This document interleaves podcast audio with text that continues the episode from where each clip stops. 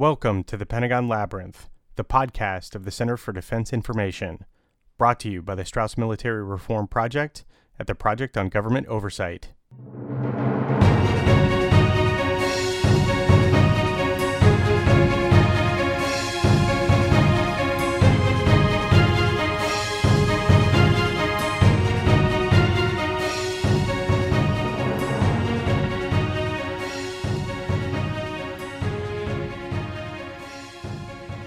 In the last episode, we heard Pentagon legend Pierre Sprey discuss the unusual circumstances surrounding the birth of the A 10.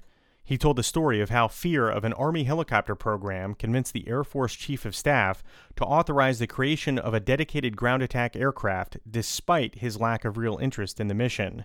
He also described the unique group of individuals who came together to accomplish something that had never been done before design an aircraft that had no other purpose than to support the troops on the ground. They faced a great deal of resistance from the Air Force bureaucracy along the way, but eventually their efforts resulted in the A 10 Thunderbolt. In this episode, Pierre describes how the second phase of the fight for the A 10 and the close air support mission began after the aircraft had gone into production. We'd gone through all the bloodshed and all the battles to get a decent airplane put together, to get the prototypes sold, to get a competitive program going, and to get a a really realistic test. Every one of those things, of course, was like pulling teeth. And, and we had a source selection that actually picked the better airplane on very realistic grounds. Quickly became obvious was that this airplane was not going into production. It was headed for the museum because although the Air Force was happy to get some money to build a prototype and do some R&D, they were not about to cough up real production money for this airplane for a mission they didn't want to do. Just about this time, actually, the source selection or so, another one of those great strokes of luck happened in the A 10 program, and that was a new Secretary of Defense came on board. This was, I believe, uh, 1973. James Schlesinger became Secretary of Defense and he was one of those few secretaries of defense who comes in who seriously wants to leave a legacy of a better defense department than what he found. And it turned out he had a trusted confidant from his earlier career at Bureau of the Budget and then at RAND, who was a retired airborne colonel named Richard Hallock. He had real faith in this guy. This guy was a both a brilliant tactician very highly decorated in World War II in Korea, and an equally adept bureaucratic tactician, a guy who profoundly understood what makes bureaucracies tick. And the happy accident was that he had been one of my first mentors when I came to the Pentagon. He was basically everything I knew about ground warfare. I learned from him. So we'd been friends. I'd helped him with some some work he was working on. He was particularly a specialist in rifles, among other things. Uh, and I'd stayed in touch with him over the years, helped him with projects at RAND. When Schlesinger got the word that he was going to be Secretary of Defense, even before he was installed in office, he got a hold of Dick Hallock and said, I need you to lay out for me a whole program of what I should do as Secretary of Defense to make the Defense Department a better place. Uh, Hallock was probably one of the only guys in the world who could give him a good answer to that question. Schlesinger meant everything in the Department of Defense, everything from JCS organization, OSD organization, budget, and of course, what to do with the Army, Air Force, Navy, and Marines. He installed Hallock in a little secret office on the E Ring. Hallock worked 18 hour days there on this huge task. He only had like a couple of months to do it because Schlesinger was going to be installed. As he had done before, he asked me to help him out on the air part. What was it that Schlesinger should focus on? He had right on right at the beginning he had given Schlesinger the very sound advice that if you don't know exactly what you want to do when you get into the Pentagon and get it at least underway within the first six months, you'll never you'll never accomplish anything. If you haven't started and hit the ground running, by the time six months has gone, the bureaucracy will have swamped you, and anything you wanted to do will evaporate. As you can imagine, when I pitched in my recommendations on the key things to leave behind for the Air Force were to give them a good close support airplane and a good air to air airplane to cover the skies over the battlefield where the, air, where the close support airplanes were doing their good work. Basically, air to air patrolling, not deep in the enemy's territory, but right over the battle area. So, of course, at that point, needless to say, we had two airplanes to do that. We had the A 10, which we'd been working on since 68, and, and it was ready to go. I mean, it was already in hardware. And the F 16 was only a year behind. It was in the middle of its fly off. And so Hallock very happily accepted that, you know, his recommendation to Schlesinger would be get A 10s and get F 16s for the Air Force. Easier said than done, because he knew and I knew very well that both airplanes were anathema to the Air Force. The last thing in the world the Air Force wanted was any close support airplane, and the F 16 was almost equally unpopular because it was smaller, hotter, and cheaper than the apple of their eye, the F 15. It was half the size and half the cost and they were still busy defending the F-15. So the last thing in the world they wanted was something that would, you know, outdo and, and disgrace their airplane. So Hallock and Schlesinger came up with really the only answer for getting this done, because there was no way you could just order the Air Force to buy, you know, a thousand A-10s or 2,000 F-16s. It just wasn't possible because they would go immediately to the Congress, badmouth it, and that'd be the end of the whole thing. The Congress would never appropriate the money. Basically, what they came up with was we have to make the Air Force an offer they can't refuse. And that was very simple. And Schlesinger immediately went for it. The offer that the Air Force couldn't refuse was simple. If you take these two airplanes, the A 10 the F 16, which we very well understand you hate, we will expand the Air Force for you by six wings, and plus a whole bunch of other airplanes to fill out a large number of, of half empty wings they had. All in all, the promise was the Air Force would get well over a thousand extra fighters and 800 A 10s. And so Schlesinger proposed exactly that to the then Chief of Staff, whose name was Brown, and said, "Yeah, we understand. You know, you don't you don't like these airplanes, but on the other hand, we're offering you a major increase in force structure. And of course, Brown understood that he would go down in history as the chief, the first chief who, in many years, had expanded the, the Air Force force structure, and by a major amount, by, by six wings, you know, plus a whole bunch of filled out empty wings. And it was too tempting for him. Bad as As bad as he thought these airplanes were, he went for it. He jumped for the bait. And that deal actually went through, and basically, uh, Schlesinger delivered on his promise. The Air Force didn't quite hold up their end. How so? Well, in several ways. One of the things they'd promised to do was to never put nuclear wiring on the F 16. Schlesinger was hard over about that because he had a big nuclear background. He, he started as a nuclear analyst. And the moment Schlesinger left office, a week later, they approved nuclear wiring for the F 16. So, so much for the good word of the Chief of Staff of the Air Force. What's, and, and what's for the, the A 10, as soon as we got going with the procurement, they started to whittle it down. And they actually managed, we'd originally planned for, I believe, 835, and they whittled it down to 715. I mean, if they could have, they would have whittled it way lower, but that was as good as they could do at the time. And that was a taste of things to come, because from that day forward to this day, the Air Force has been busy whittling down the A 10 fleet as they are right now as we speak.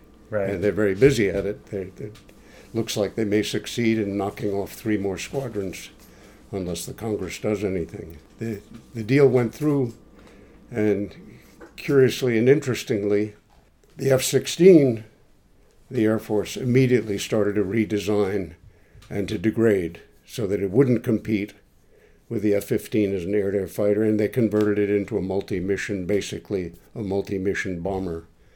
Added two tons to it, the performance went south. I mean, it was still, you know, a superb fighter, but nothing like what had flown in the prototypes. The A 10, they disliked so much more, they didn't even touch it. so we were very lucky. The A 10 basically got built the way we had it in the flyoff, you know, with you know, with certain faults that had been discovered in the flyoff corrected, but they didn't add any junk to it. They didn't load it down. They just built it because they were hoping they could get rid of it. and so the A10 that got built was very much the A10 that had flown off in the flyoff, and in fact, you know, was unquestionably by a large margin, then and today, the finest close support airplane in the world, the most effective, the most survivable, the most lethal, all those things you want in a close support airplane. Of course, that that was just the beginning of a long saga of Air Force sabotage, and I don't mean to say that you know once the deal was done, and once they had whittled it down to 715 that we just kept on producing it. That wasn't the case at all almost every other year, there was some excuse to try to cut or kill the production.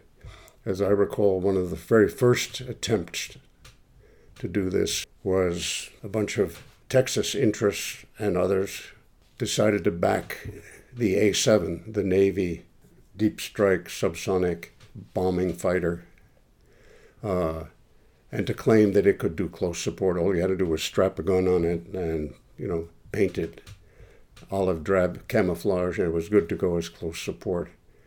And they got enough support in the Congress that we got forced to do a flyoff. The flyoff, you know, was ludicrously lopsided. The A7 was it wasn't a very good deep strike bomber. It was extremely vulnerable and it was hopeless as a close support airplane. Couldn't maneuver because it had to use an external cannon. You know, the cannon would have been very inaccurate couldn't find targets. Visibility from the cockpit was terrible. Loiter was was nowhere near the A-10s. On and on. I mean, it was truly a lopsided flyoff. It was just a waste of time for us, but we had to go through the motions. Otherwise, the Congress would have been inclined, or at least part of the Congress, to try to kill the A-10. Then there was another flap a few years after that, with somebody had come up with the idea of putting a gas turbine engine in a World War II P 51. It was called the Enforcer. And, you know, that had a lot of nostalgia appeal, and they claimed it was super cheap. Again, it was a highly vulnerable airplane and didn't have the loiter time. It had almost no payload compared to the A-10 and so on. So it was another waste of time. There was another threat concocted to the A-10. But in fact, you know, production got underway pretty smoothly. And the first squadron became operational, I think, at the end of 76, which was pretty good. The flyoff had been in 73, and we actually had operational test and IOC by the end of 76. The one thing that was far from smooth and a really dramatic story, a very critical story in the history of the A 10, was the gun. As you know from what we talked about before, there was a lot of bloodshed over picking the gun, the caliber, putting the depleted uranium in as the as the armor penetrator and so on. And now we were in the production phase for the gun, for the gun and ammo program. And again, through a tremendous stroke of luck, we got an unbelievably able guy as head of the gun program. Uh, and it was purely a stroke of luck because there was no way to know that this guy would be so good. His name was Colonel Bob Dilger. He was a first rate air to air and air to ground tactician from the Nellis Fighter Weapons School, just in the next generation after John Boyd. And he was one of the best out there. His only experience was with air to air gunnery. He had no production engineering experience. I have no idea how he got the job. But boy, were we lucky he got the job because he turned out to be a brilliant natural production engineer and I would say not a great bureaucratic tactician, but one a guy with enough guts that he could just crush the bureaucratic opposition. and he was presented. This was right at the beginning of the program. As soon as the Air Force accepted it, he was put in place. He'd been in the Pentagon in Pentagon R&D. I'd known him there a bit, uh, working on some very interesting stuff on air-to-air missiles. And suddenly there he was. He was the head of the gun and ammo program. Now you have to understand the hard part of the gun and ammo program was the ammo, as it turned out. The gun was a Gatling. We'd never built a Gatling that big before, but basically it was an expanded version of the six barrel 20 millimeter Gatling that we already had. And the only big problems we had with that were because in one of the specification battles that I lost, the uh, this incredibly incompetent gun bureaucracy at Eglin Air Force Base dictated a retain the brass spec. This was this crazy spec, had never been applied to an airborne gun before, and that was when you shoot the cannon, you know, you're cycling, you're cycling bullets in this case at 4,000 rounds per minute through the gun and on every other airborne gun before you throw the, the cases, the expended uh, shell casings, overboard. And this unbelievably incompetent bureaucracy came up with the idea that 30 millimeter shell casings, which by the way we had made aluminum, which was a kind of a fairly radical step forward at the time, that aluminum shell casings were a menace to the troops, right? Crazy idea. I mean, first of all, they weren't heavy enough to really be a menace to the troops. And, you know, they scattered over such a wide area. I mean, the probability of them even, you know, bouncing off somebody's helmet was so low it was ridiculous, right? That caused us fits in the gun because retain the brass means you've got to cycle all those shells that are shooting out of the out of the breech of the gun uh, now you're going to cycle them through a chute back into the big ammunition drum. And needless to say, that caused us some reliability problems that he did. They were not the hardest problems we had to solve. It finally worked. But sadly, it meant a bunch of extra weight on the airplane. And every once in a while, it still causes a hang up, although very rarely. The gun's very reliable. The big problem was the ammunition. Now, remember, as, as, as part of this program, we had right from the start specified this airplane has to have a really good war reserve, right? You can't, you can't be building a close support airplane that runs out of ammunition in two weeks and believe that you're doing something to stop a hundred divisions of Soviet tanks in Europe. And so we, we had specified that we wanted six months of war reserve ammunition. That's a lot of bullets, especially when the cannon is totally your main armament, and we were expecting to basically shoot out the full load, which was 1,100 rounds, on most every mission. You know, 20 passes, 1,100 rounds, given, you know, an overwhelming force to face. Well, it turns out when Dilger took over the program, they presented him with a cost estimate for the round of $110 per round. You know, now think about that. We're talking about somewhere on the order of a million rounds or something, maybe more actually. That might have been enough to stop the program right there because nobody was going to cough up that kind of money back then for a mission they didn't want to do. Right? Dilger went to work on that and Again, it was brutal and bloody because over a third of the cost was just in packaging, which came from all these mil specs about how you have to handle ammunition and how you have to store it and what temperature it's got to be able to withstand. On and on. That added so much cost to the round. So, by dint of crushing, you know, 10 or 15 different bureaucracies responsible for different aspects of making shell ammunition more expensive, by dint of crushing that opposition, he got the cost down to 13 rounds. And $13 a round. $13 a round. An amazing achievement. And in part, in part by just ripping up a bunch of specs that were simply impediments to good procurement, to good practice, even impediments to safety. And in part by starting a brilliant competitive, annual competitive procurement. That is, he, he winnowed the field of manufacturers down to two manufacturers in the first round of competition and then set it up so that every year they would compete for the next year's lot of ammunition, which was a lot, right?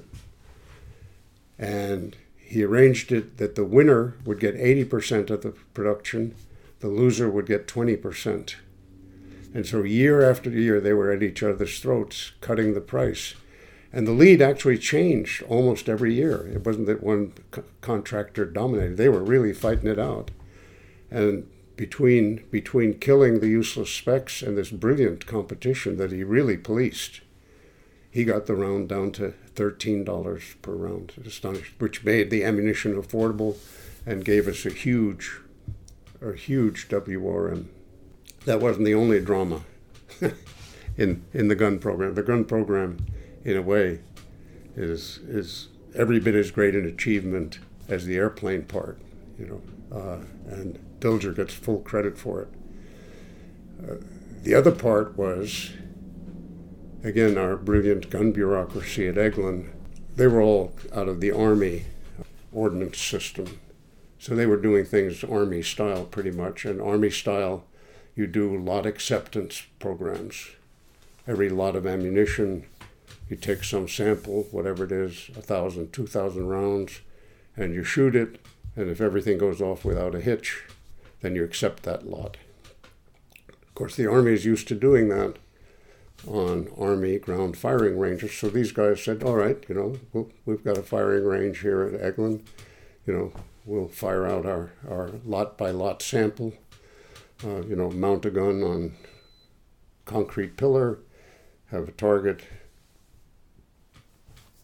a thousand feet, make sure all the rounds shoot reliably, run through the gun properly and all that. And that's how club. Dilger looked at that and having had a lot of experience, at least with air to air guns, never with anything like this, he said, no, no, no. shooting on the ground is not shooting the same as shooting in the air. There's a lot that happens in the air. First of all, you're facing a wind blast of whatever it is, 200 to 400 miles an hour. Uh, you've got an airplane shaking and shuddering, especially with the high recoil of a 30 millimeter. Uh, you know, the circumstances of firing in the air cannot be reproduced on the ground, and I insist that all our lot acceptance testing be done from airplanes in the air. Perfectly sound. As it turned out, just that alone saved the A-10 program. Uh, because it turned out when they did their first lot acceptance, uh, it turned out that the round was unusable. You know, much to everybody's surprise, for two re- two main reasons and a few other reasons too. One was the gun gases produced so much smoke that the pilot was blinded during the entire burst. You know, which is not a good time. I mean, it's not wasn't necessarily dangerous that he would fly into the ground, but just at the moment when you want to know exactly where the pipper is, suddenly you're seeing nothing but smoke. The second thing was it was causing the engines to quit. It was causing engine stalls, which was that was even more serious, right? You don't you don't want that in peacetime. You sure don't want it in combat.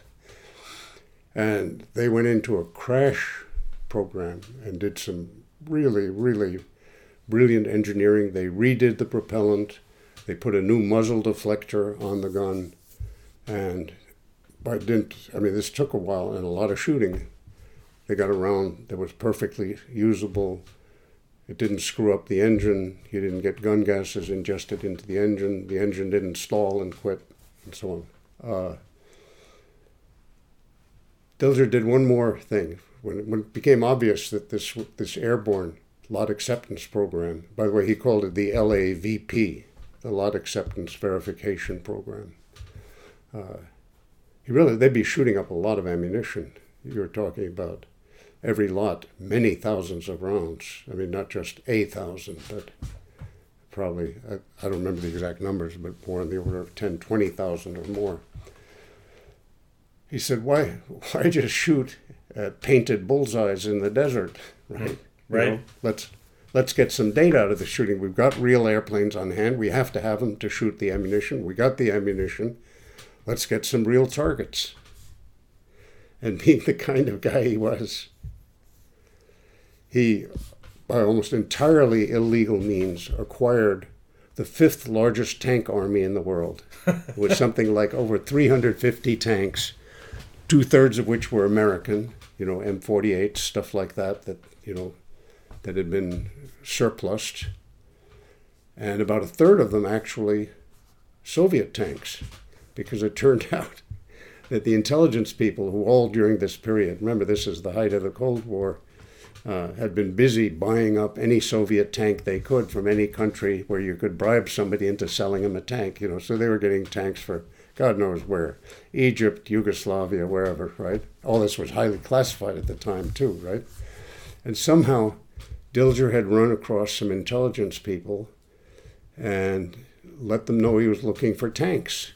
And they, they said, well, you know, actually, we have a whole bunch of tanks that are excess to our needs. Apparently, this this bribery and corruption program was too successful, and they had tanks they didn't need. It was embarrassing to them. He said, "Don't worry about a thing." He said, "I can disappear those tanks for you." and they actually started hauling in Soviet tanks. This was the LAVP site was in the desert outside Nellis. They had a whole special site where they set up the world's fifth largest tank army out in the desert, right? And in the dead of night, flat cars would come in with big black cloths over these Soviet tanks and unload them so nobody would see them. and then another coup. I mean, this shows you what a thoughtful guy this guy was and, and how, how totally oriented to real live fire operational testing he was. And this was before we had any of this, you know, mandated the way it is today. Right.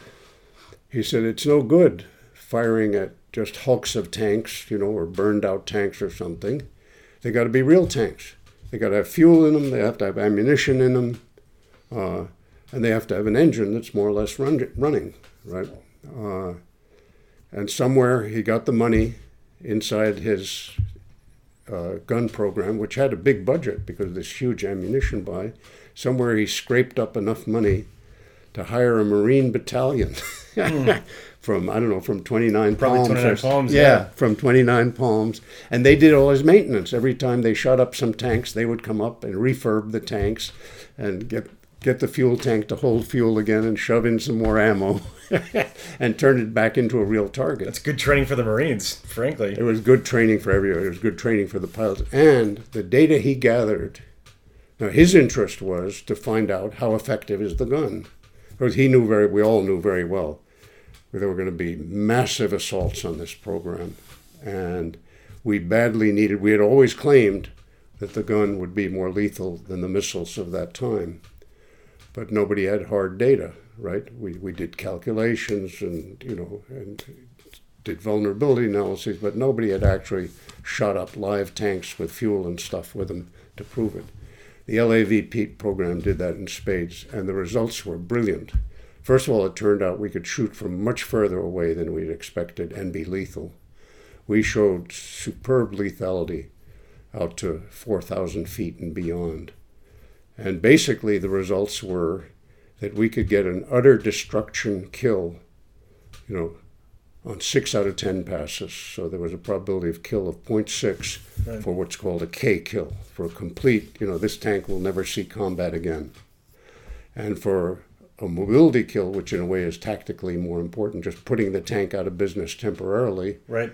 we were up in the high 80s and into the 90s, you know, because it turned out the depleted uranium was so pyrophoric, was so good at lighting fires inside the tank. First of all, it, it performed brilliantly for penetration. And to this day, it can penetrate the top of any tank in the world, the top or the back uh, of any tank in the world. but the the big thing is what does it do when it drills? What's after all for a tank a, 30 millimeter, a very small hole, Right. right? Uh, what happens on the inside and Dilger had all this covered with cameras inside the tanks. And by the way, the footage is online. You can get it on YouTube. It's some really interesting footage. The mayhem that breaks loose inside a tank when a depleted uranium round penetrates the back of the turret or something is amazing because it breaks up into these small flaming fragments that are at least as hard to put out as, as flaming magnesium right? And they're all over the tank. I mean, it's a shower. When you see the footage, it's it's blinding. There's just nothing but flaming fragments. And we actually demonstrated that you didn't even have to have fuel and ammo in the tank. These rounds were so pyrophoric that if if you got a hit on a tank, it would almost invariably light off the grease in the sump under the diesel engine. You know, there's never been a diesel engine that didn't that didn't leak a bit. Right. Right and so there's always grease or oil in the sump. This stuff was so so so good as an incendiary that just that alone would light off and start burning. You know, obviously to destroy the whole tank, you would need to light off some ammunition afterwards. But anyhow, uh, and that saved our bacon when when again when there were more assaults on the airplane from the Air Force. You know that well, you know we now have missiles, we don't need all this that data was invaluable because there was there was still no missile at the, at the time, and probably under real combat circumstances today, they can achieve that lethality against tanks. You know, between the accuracy, the ability to hit moving tanks, the ability to work in in the smoke and corruption of the battlefield, all of these things are impediments to even today's even today's missiles, and you know, the 30 millimeter uh, as long as you can get the dim outline of the tank, you can kill it. It's, it's very important to understand that after Schlesinger made the deal with General Brown, and General Brown said he would take on these airplanes that the Air Force hated, it wasn't just smooth sailing after that. There was a tremendous amount of bureaucratic tug of war attempts by various two and three stars to sabotage the whole thing, uh, and attempts by civilians. Lots of the high-tech uh, R&D bureaucracy in the Pentagon, in what used to be called DDR&E, were adamantly opposed to the A-10 and wanted to see it done in.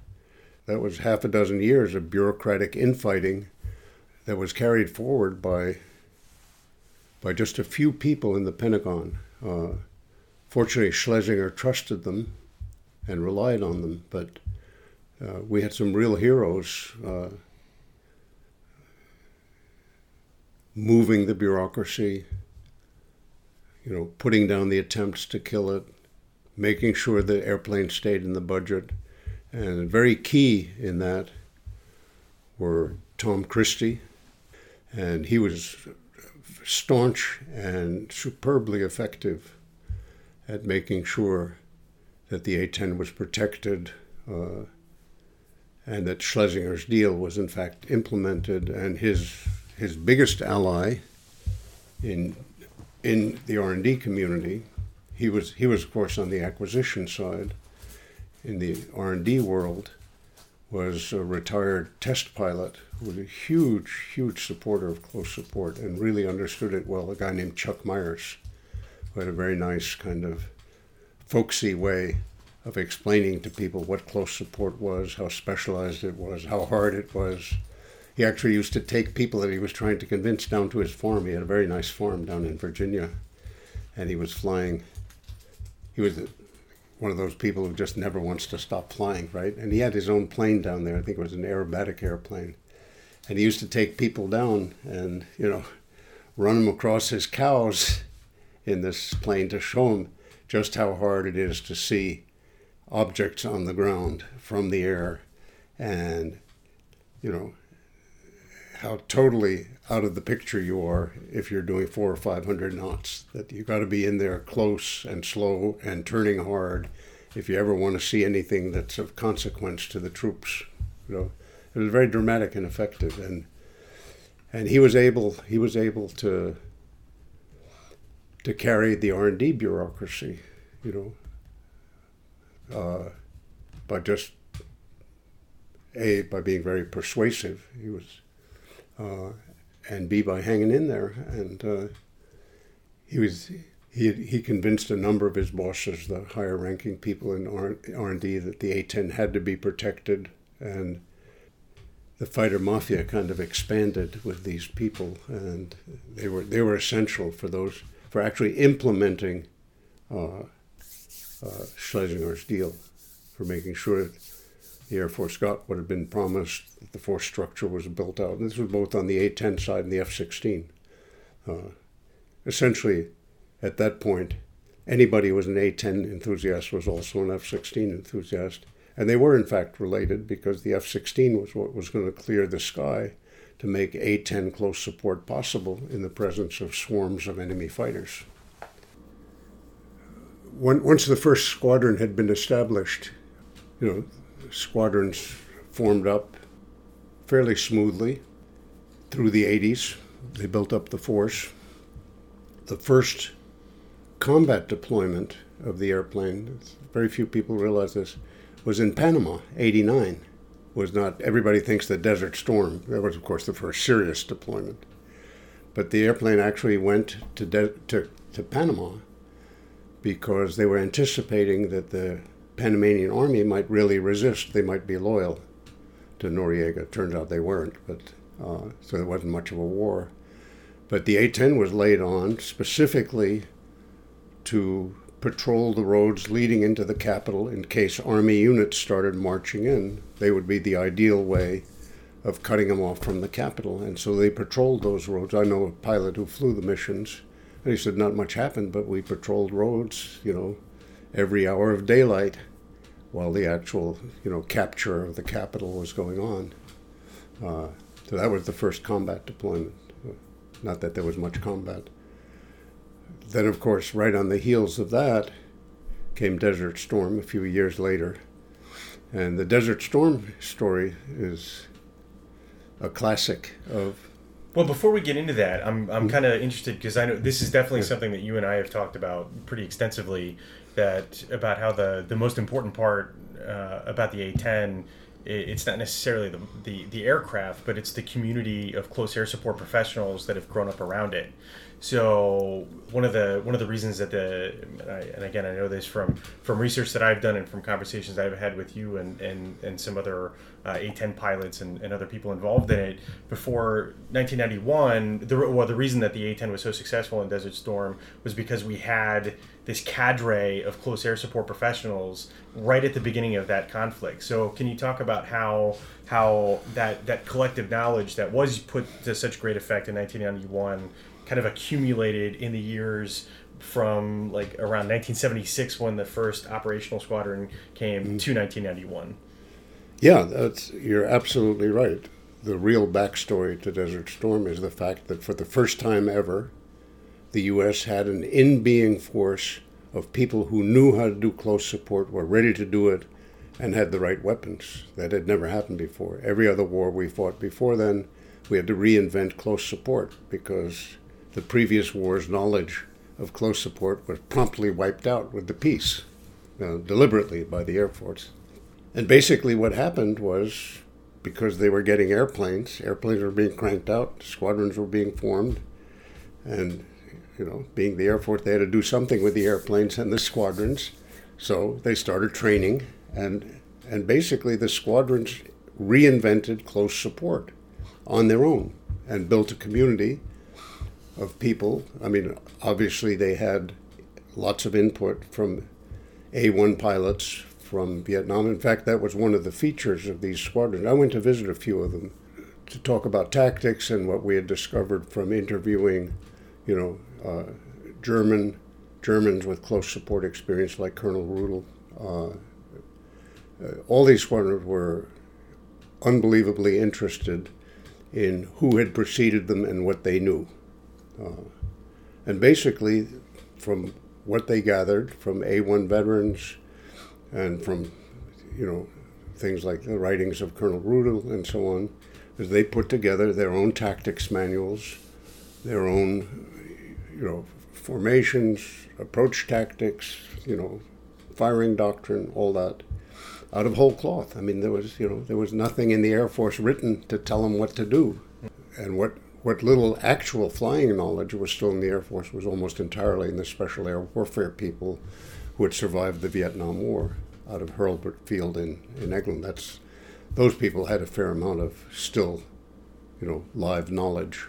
Uh, not, again, not that they had formed it into doctrine or anything, but they were accessible. And all these Spartans reached out to them and, and built this community. And one thing I, I've discovered recently, and I'd, I'd love to have a better history of it, it's a very important part of this, is at the same time, for the first time, they started building up a cadre of forward observers. You know, uh, somewhere in the mid 80s, I don't have the chronology quite right, they actually formed a joint doctrine for that and and kind of redefined forward observer into JTAC, Joint Tactical Attack Coordinator, right, which exists to this day. And that's a very important part of the close support community, of course, and something we never had before. Before, in every war, we had to reinvent and, and train from nothing, from the cradle, new forward observers.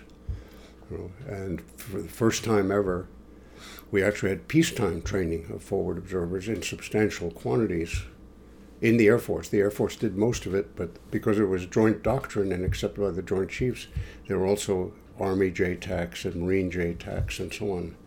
And these built up through the 80s, apparently in bigger numbers than I thought. Um, in a way, it's on me because I missed I missed it when it was happening, and now I'm trying to I'm trying to catch up on the history of it because it's so important. It was it was certainly certainly important in Desert Storm and in every war since then. You know, uh, obviously they're an essential component, uh, and to this day, the Air Force has substantial numbers of JTACs. They haven't they haven't slashed them to nothing as you would kind of expect because you know, normally in the Air Force, that's that's a really low priority training mission. They've actually they've done something great right now. They've actually integrated the JTAC school at Nellis so that they have JTAC weapons instructors, just like you have pilot weapons instructors. And for the first time ever, for the last few years, the actual graduation ceremony is done together.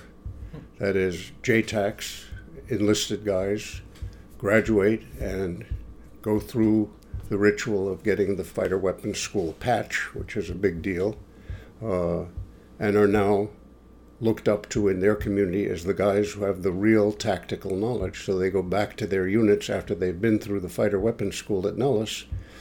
Uh, a fighter weapons JTAC goes back to his unit. He's the guy that the commander of the unit relies on for advice about forward observers. He's the guy that the trainers go to. Here's the latest tactics, all that. It's a very good system, and it's absolutely brilliant that they're doing exactly the same thing with JTACs as with pilots. That's that's a new leaf and tremendously commendable. So yeah, that's and all that was already happening. That is, the existence of trained forward observers was in place before Desert Storm. Now, the interesting thing is, if it had been left up to the Air Force, none of that would have been present at Desert Storm. That's, this, is, this is such an amazing story. Uh, as, you, as you recall, there was a long, slow build-up for a Desert Storm. More, well, well over six months, we built up forces, massive forces in Saudi Arabia, and it was like a slow motion kind of thing, right? And somewhere in the middle of that, General Schwarzkopf, who was the head of the whole Allied force, calls in Air Force General Horner, Chuck Horner, uh, and asks to see what he's proposing to bring in for airplanes. So Chuck Horner comes in with a list of 1,900 airplanes, you know, attack airplanes, armed airplanes, mostly American, but with you know plenty of Allied participation. And he presents the list to General Schwarzkopf. And General Schwarzkopf looks down the list and he says, Where are my A 10s? The Air Force had proposed zero A 10s for Desert Storm. Chuck Horner says, Oh, we have an airplane, we have this, this A 16, which I'll tell you about in a moment, uh, that you know, it'll do everything that the A10 can do, right? And we, and we have some of those in the list here. You'll see them here. It was actually only one squadron, right? so much for close support. Schwarzkopf, who was not a great diplomat, looks at Horner and he says, Horner, I don't want to hear any of your Air Force political bullshit. Get me my A 10s. I mean, it took more than that. He had to go to the Joint Chiefs and the Secretary to get him because the Air Force was really resistant. They really didn't want to send it. They did not want to have any glamour associated with the A 10. But he got them. He got them. The Air Force coughed up the bare minimum that they could get away with. They coughed up 144 A 10s out of a force of 1,900, and they're facing one of the largest and they thought best prepared tank armies in the world at the time, and all they can cough up is 144 A-10s when they had actually bought 715 of them. That's very sad. As it turned out, those A-10s, after the war was over and people had gone through all the target claims and damage and BDA and all that. And by the way, all this data is really soft, as I'm sure, you know, which is true for every war. Um, but based on pilot claims, BDA, when they finished the count of all the tactical targets that had been attacked and destroyed during the war, you know, not just tanks, but tanks, artillery emplacements, communication sites, tactical headquarters, you know, uh, Scud launchers, among other things, truck parks, ammunition dumps, all those tactical targets. When it was all said and done, the 144 A-10s had accounted for more tactical targets destroyed than the entire rest of the 1900 airplanes. It was, you know, if they had if they had brought in 288 instead of 144, they could have left all the 1900 home and would have had you know would have had at least 50% better results than they'd had. You know. Right. And as soon as the war was over, the Air Force was busy suppressing that data uh, and falsifying it. There was a huge flap between GAO and the Air Force over falsified data. Uh, Winslow Wheeler is the expert on because he was at the epicenter of that storm working for for GAO, heading up the, the review of the Air Force data, which was really, really bad. It was, I mean, they did everything they could to make A10 good results disappear. They made A10 sorties disappear. They made A10 target results disappear. I mean, there was more fudging in that data. And of course, everything they could to make the F 117 look like it had done something when in fact it had achieved almost nothing. You know, because they were selling, they're busy selling stealth. You know, uh, one of one of the interesting pieces of that was this A16 that I mentioned. That was a, a little Air Force project to sabotage the A10 that had probably started around 87 or 88. And the idea was that you would take a or you would take F-16s and you would strap a small 30 millimeter gun pod with only I don't know three or four hundred rounds in it, maybe not that much, under the belly, and paint it orange drab camouflage, and call it a close support airplane. And they actually equipped a whole squadron of them with the Air National Guard squadron up in Syracuse, a squadron that I'd known well when they had A-10s, and they were a very good squadron then. I'd, I'd gone up there to talk with them about tactics and stuff. Uh, anyhow, they converted them to this phony close support A-16 in the hopes that you know it would kind of catch and they could use it as an excuse to kill kill the A-10 force, Of course, along came Desert Storm, and they only had one squadron. Of course, they sent it. As you saw, they tried to use it as an excuse for not sending any A-10s. They arrived, and these poor guys, they were given an impossible task. Uh, you know, first of all, the gun pod, they took the gun pod out on one mission. And it did so badly, as you would expect with these huge recoil forces, the guns immediately bent the mounts, lost bore sight, couldn't be aimed properly. And after that, they never flew again with the gun pod during the rest of the war. That's how bad that idea was. Of course, that should have been known in peacetime. That no, you don't have to go to combat to figure that out, right? A typical indictment of what was going on. Uh, and that squadron then got tasked to to suppress or wipe out some SAM sites along the Kuwaiti border.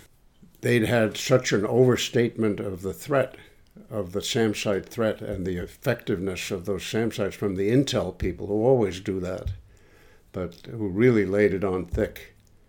Uh, that you know that these SAM sites with supposedly newer SA6s at the time, I don't think there were that many of them, but they had some that they were like death rays. If they pointed at you, you were dead, you know, that kind of thing. So these poor guys in these A16s believing this stuff, they're releasing from like 15,000 feet at 500 knots, you know, so the bombs are actually developing shock waves as they drop off. So none of the ballistic tables work anymore, right? Uh, and they go on, they task the whole squadron to, do, to suppress these SAM sites the the battle damage assessment photographs come in to the headquarters, the famous black hole back in Saudi Arabia, and there were bombs all over the desert. They didn't they didn't hit squat. I mean, there was essentially no damage to the SAM sites. Uh, a, a, very colorful A-10 pilot who was the A-10 rep at that headquarters, brilliant, wonderful, legendary guy named Muck Brown told me,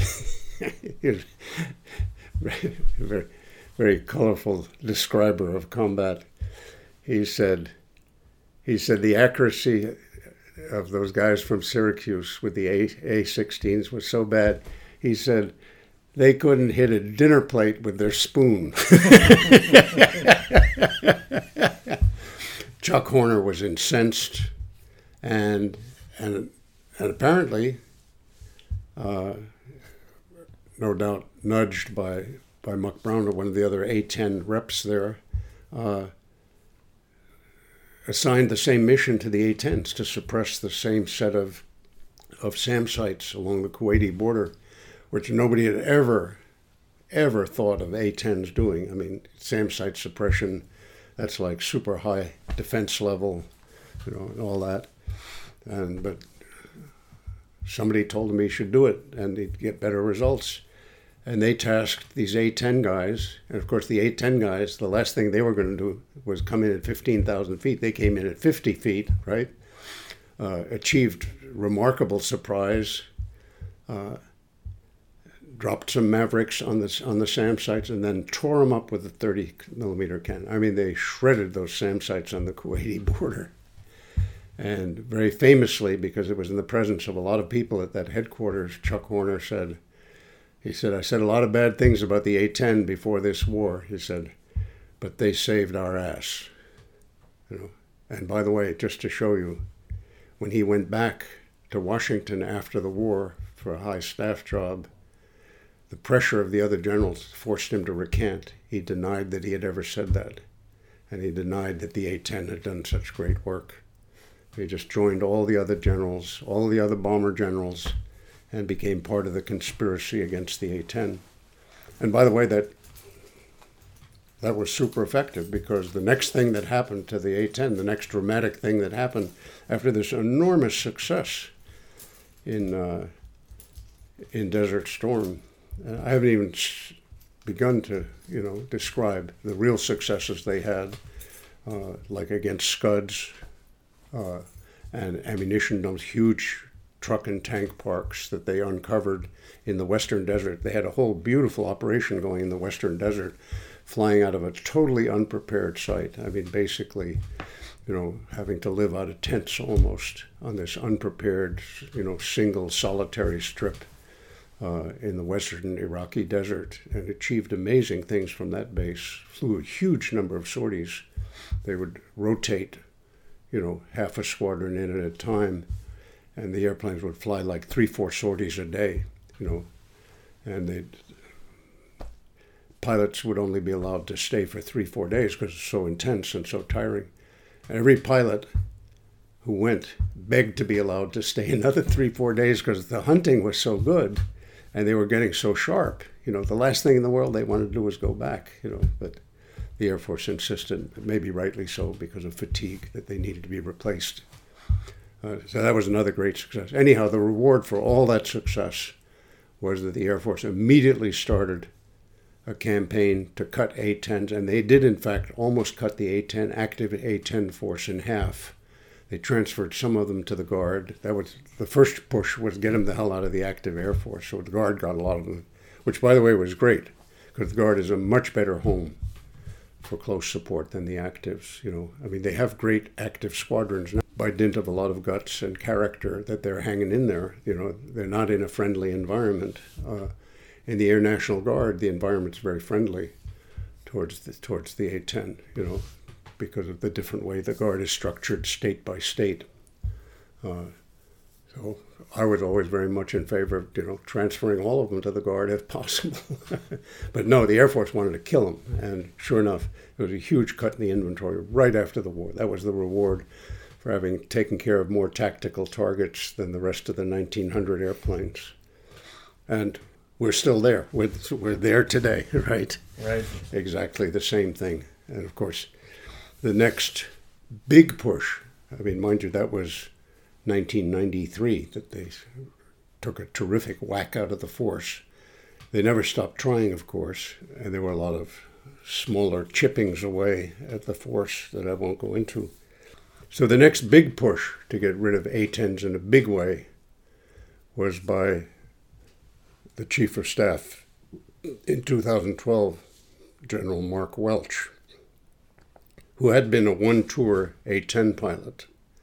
You have to understand in the Air Force, it's not the kiss of death if you've been in, one tour of the A-10. If you decide you want to stay in it, or you, you've made your career path a, hard, a, a thorny, stony path. But, you know, so obviously Mark Welsh in his career was forgiven because he got out of A-10s as fast as he could. And he started a vendetta against the A-10.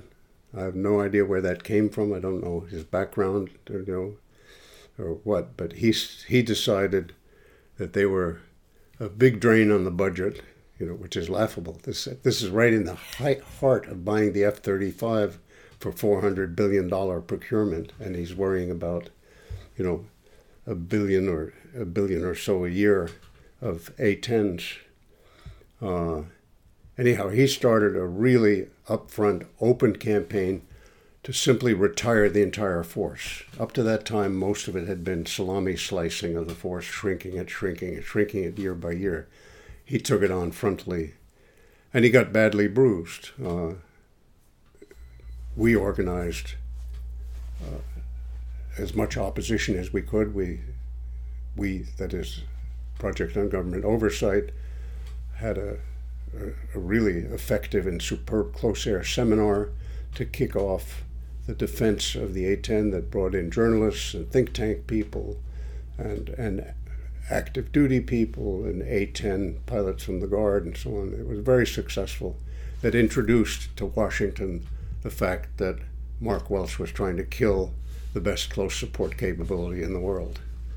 And, and the battle started. And every year, the Air Force would propose some way of taking the A 10 force down to zero as fast as possible. And every year, they'd be thrown back for bloody losses by the Congress because the campaign was, was pretty effective. And as people rapidly discovered, there's a huge, there's almost like a cult for the A 10, a huge popular following people, just aviation buffs out there. You can see it every time you get on YouTube and look at an A10 video.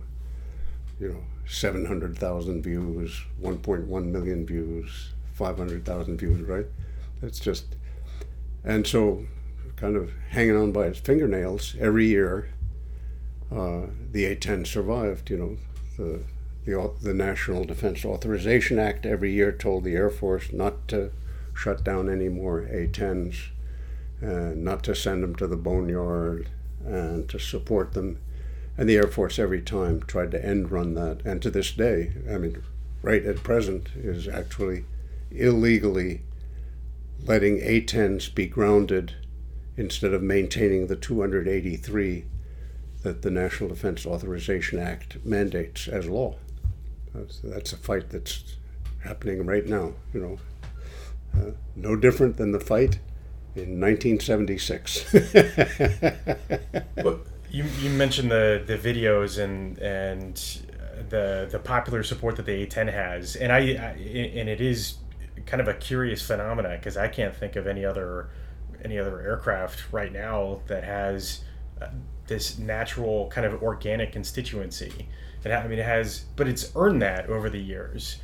I mean, there's lots of us that have deployed to Iraq and Afghanistan that appreciate what the A-10 and what a right. dedicated community of close air support pro, uh, professionals can do. And, and that's the backbone of the support is guys who come back, who've seen it or who've actually had their lives saved by it, and they're vocal about it, and, and they're very credible. You know? and people who are interested in you know in real defense for the country and effective real defense and and doing right by our troops they respond to that for obvious reasons you know it works it saves american lives uh, and it's a fascinating fascinating story of you know of a fight against the bureaucracy that's now widely understood that this airplane is under constant assault and that it should be it should be kept in the force if we want to take care of our troops. And that's it for this time. You can learn more about the A-10 and our efforts to keep it flying until a suitable replacement is available, find links to what we've discussed, and leave us comments by visiting our website at pogo.org/straus. There you can also learn about our other investigations and efforts to make the military more ethical and effective at a significantly lower cost. Please click like on our Facebook page at the Project on Government Oversight. You can follow us on Twitter at, at Dan underscore Grazier and at Straus Reform. In order to preserve our independence, POGO does not knowingly accept contributions from anyone who stands to benefit financially from our work. If you would like to get involved and help POGO and the Center for Defense Information's work promoting an effective, open, and affordable government, please consider making a donation. Just click on the red donation icon at the top of our homepage. I'm Dan Grazier, the Jack Shanahan Military Fellow here at the Center for Defense Information at POGO. Please stay tuned as we will continue to help you navigate the Pentagon Labyrinth.